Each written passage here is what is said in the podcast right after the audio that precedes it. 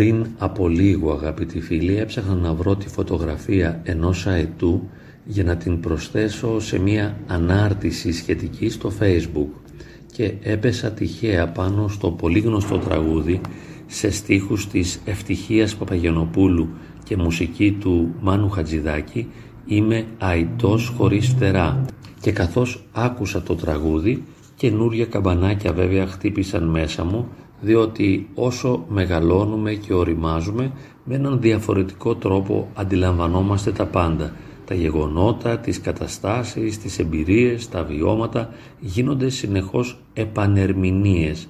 Πάντα υπάρχει η δυνατότητα μιας νέας κατανόησης αυτού που είναι ήδη γνωστό και είναι ήδη ένα δεδομένο. Άκουσα λοιπόν αυτό το τραγούδι και συνειδητοποίησα ότι όπως και σε πολλά άλλα σπουδαία τραγούδια κρύβονται μεγάλα και βαθιά νοήματα. Εδώ μας λέει η ευτυχία Παπαγενοπούλου «Σαν τον αετό είχα φτερά και πέταγα πολύ ψηλά». Χρειάζεται εδώ να είμαστε πολύ προσεκτικοί όταν πετάμε. Σαν τον αετό έχω φτερά και πετάω ψηλά. Ναι, αλλά δεν είμαι αετός και έχει πολύ μεγάλη σημασία να συνειδητοποιήσω τι φτερά είναι αυτά, με ποιον τρόπο πετάω, διότι καμιά φορά το πέταγμα θα καταλήξει πολύ γρήγορα σε μια πολύ μεγάλη πτώση, διότι αυτό που ανεβαίνει μπορεί να κατέβει, αυτό που υψώνεται μπορεί να πέσει.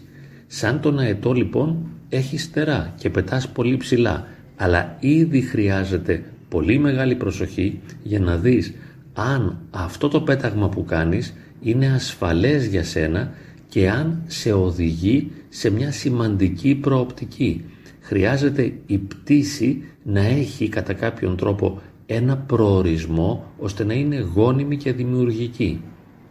Στους στίχους του τραγουδιού υπάρχει το πέταγμα σαν τον αετό είχα φτερά και πέταγα πολύ ψηλά αλλά τι συμβαίνει ένα χέρι λατρεμένο, ένα χέρι λατρευτό μου τα κόβει τα φτερά για να μην ψηλά πετώ. Ένα λατρεμένο χέρι είναι αυτό που πάντα κάνει τη ζημιά. Ένα λατρευτό χέρι. Διότι οι ξένοι δεν μπορούν να μας πειράξουν επειδή είμαστε θωρακισμένοι απέναντί τους. Ενώ στα αγαπημένα πρόσωπα καταργούνται οι άμυνες, πέφτουν οι θωρακίσεις και έτσι είμαστε ευάλωτοι απέναντί τους. Και πάντοτε ένα λατρεμένο, λατρευτό χέρι μου κόβει τα φτερά ώστε να μην ψηλά πετώ διότι εδώ υποψιαζόμαστε ότι πετούσα κιόλας επειδή υπήρχε αυτό το λατρεμένο λατρευτό χέρι αυτό το λατρεμένο λατρευτό πρόσωπο. Είναι τα φτερά του έρωτα. Και βέβαια ιδιαίτερα ένας νέος όταν ερωτευτεί πετά ψηλά και ένας μεγαλύτερος άνθρωπος μπορεί να το πάθει. Να πετάει ψηλά επειδή βιώνει τον έρωτα. Όμως το ερωτικό αυτό ταξίδι η πτήση αυτή τα φτερά αυτά δεν είναι δικά σου στην πραγματικότητα. Είναι τα φτερά του ενθουσιασμού. Και κάθε ενθουσιασμός κυοφορεί την απογοήτευση και τη ματέωση. Γι' αυτό είπαμε στην αρχή ότι αυτό που ανεβαίνει μπορεί να πέσει. Αυτό που υψώνεται μετά κατεβαίνει. Χρειάζεται λοιπόν σε ψυχολογικό επίπεδο να είμαστε πολύ προσεκτικοί και επιφυλακτικοί όταν πετάμε. Να ξέρω τι είναι αυτό που με κάνει να πετώ, ποια είναι αυτά τα φτερά, μήπως κάποιος άλλος μου φοράει τα φτερά αυτά ελέγχει τα φτερά αυτά και ανα πάσα στιγμή μπορεί να μου τα κόψει και εγώ μετά να μην ψηλά πετώ αλλά να είμαι πεσμένος στο έδαφος και τραυματισμένος και πληγωμένος. Και συνεχίζει το τραγούδι με τους στίχους «Είμαι αετός χωρίς φτερά, χωρίς αγάπη και χαρά». Χωρίς αγάπη και χαρά είμαι αετός χωρίς φτερά, διότι τα φτερά ήταν η εμπειρία της αγάπης, όχι όμως της αυθεντικής, σταυρικής, θυσιαστικής αγάπης, αλλά της ερωτικής αγάπης, της χαρούμενης ερωτικής αγάπης, η οποία σαφώς ανα πάσα στιγμή μπορεί να εκπέσει και να μεταμορφωθεί σε μια εμπειρία οδύνης. Έτσι λοιπόν πέταγες πολύ ψηλά αλλά πέταγες επειδή είχες την χαρά της αγάπης της ερωτικής. Και βέβαια η χαρά σου, το πέταγμά σου εξαρτιόταν από το ερώμενο πρόσωπο. Και όταν εκείνος σε απογοήτευσε, όταν απομακρύνθηκε από σένα, όταν σε εισαγωγικά σε πρόδωσε, εσύ τι βιώνεις; Ότι σου κόψανε τα φτερά. Στην πραγματικότητα κανείς δεν θα σου έκοβε τα φτερά εάν τα φτερά αυτά ήταν δικά σου, εάν πετούσες με τις δικές σου δυνάμεις και δυνατότητες και ακόμη καλύτερα αν τα φτερά σου αυτά ήταν θεϊκά και όπως λέμε στην Εκκλησία εάν ήσουν θεϊκό έρωτη πτερούμενος. Δηλαδή εάν ο έρωτάς σου δεν ήταν ανθρώπινος αλλά ήταν θείος.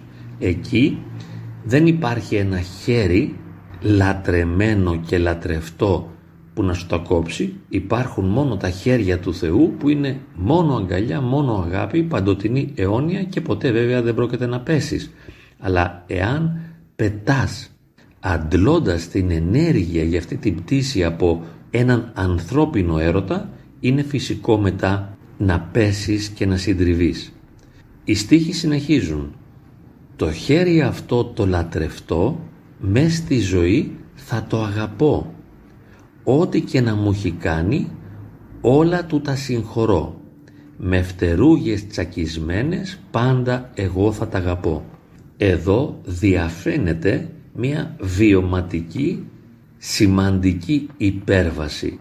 Δεν έχουμε έναν απλό εγωκεντρικό έρωτα ο οποίος αυτόματα μεταβάλλεται σε επιθετικότητα όταν ματαιωθεί. Δεν έχω δηλαδή ματέωση, απογοήτευση, επίθεση.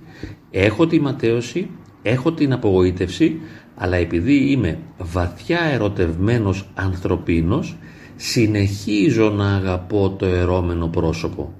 Βέβαια, πρόκειται για ένα πρώτο στάδιο, όταν ο άλλος μας ματαιώνει και μας πληγώνει και μας συντρίβει, νιώθουμε αβάσταχτο πόνο, ίσως νιώσουμε και μεγάλη επιθετικότητα, αλλά είμαστε ακόμη συναισθηματικά, συγκινησιακά δεμένοι μαζί του και δεν μπορούμε να τον αποχωριστούμε, ούτε μπορούμε να πάψουμε να είμαστε συναισθηματικά δεμένοι μαζί του.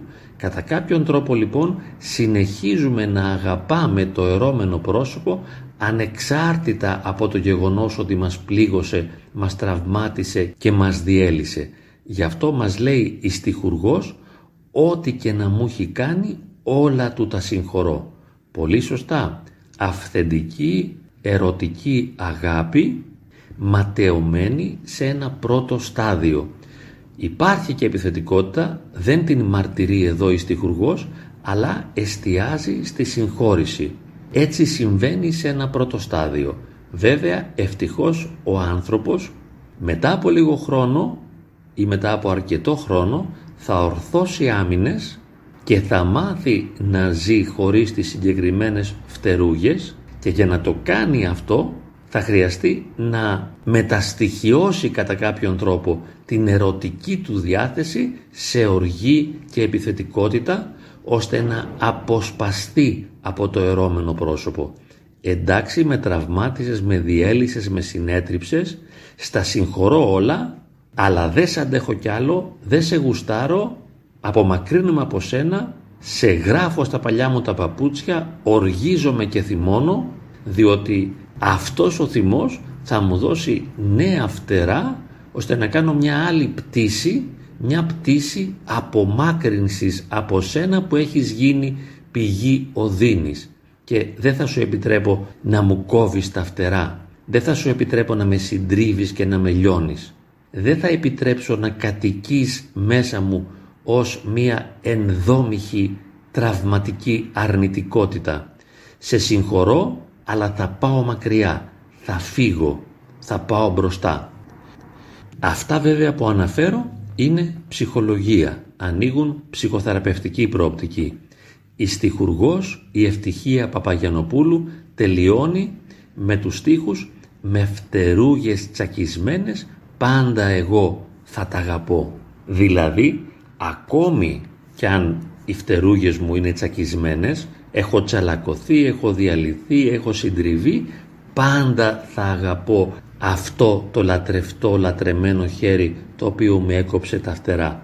Εντάξει, το καταλαβαίνουμε, έτσι είναι σε μια πρώτη φάση. Νιώθουμε πόνο, νιώθουμε και οργή, αλλά αισθανόμαστε ότι αυτός ο έρωτας θα είναι παντοτινός. Πάντα θα αγαπώ το χέρι το οποίο με πλήγωσε και με τραυμάτισε, διότι είναι λατρεμένο και θα είναι πάντα λατρεμένο και λατρευτό. Δεν είναι όμως έτσι η αλήθεια. Στην πραγματικότητα θα παραμείνει ένα ίζημα αγάπης, θα υπάρχει η μνήμη της αγάπης αποτυπωμένη μέσα μου, θα υπάρχει ένα αγαπητικό βίωμα απέναντι στο ερώμενο πρόσωπο, αλλά θα έχω φύγει, δεν θα το αγαπώ πάντα.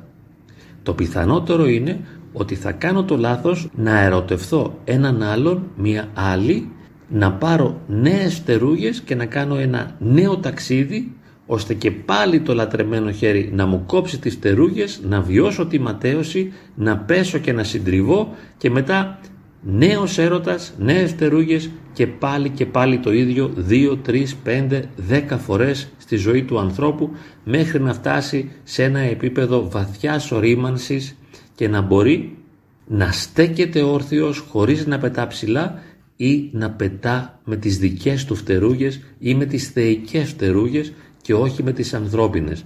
Θα μάθει ο άνθρωπος να μην στηρίζεται σε κανένα, χωρίς να οδυνάται, χωρίς να θεωρεί ότι το να μην πετά ερωτικά είναι κάτι τραγικό για τον ίδιο, διότι σε ένα επίπεδο οριμότητας δεν χρειάζομαι τις φτερούγες.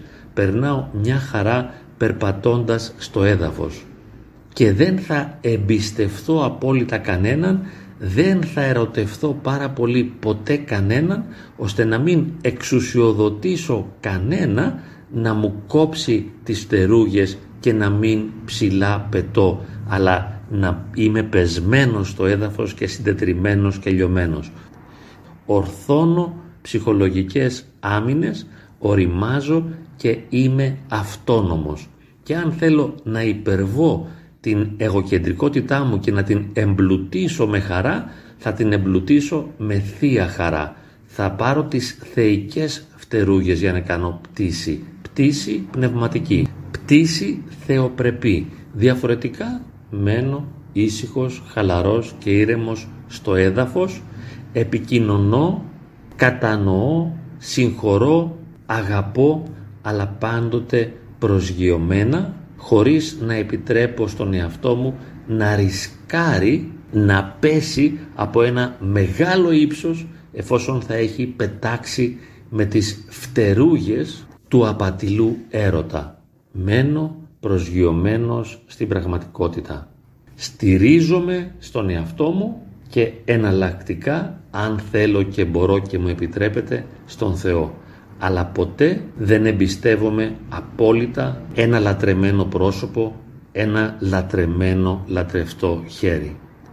Θεμελιώνω τη ζωή μου στις δικές μου δυνατότητες ή στην Θεία Αγάπη.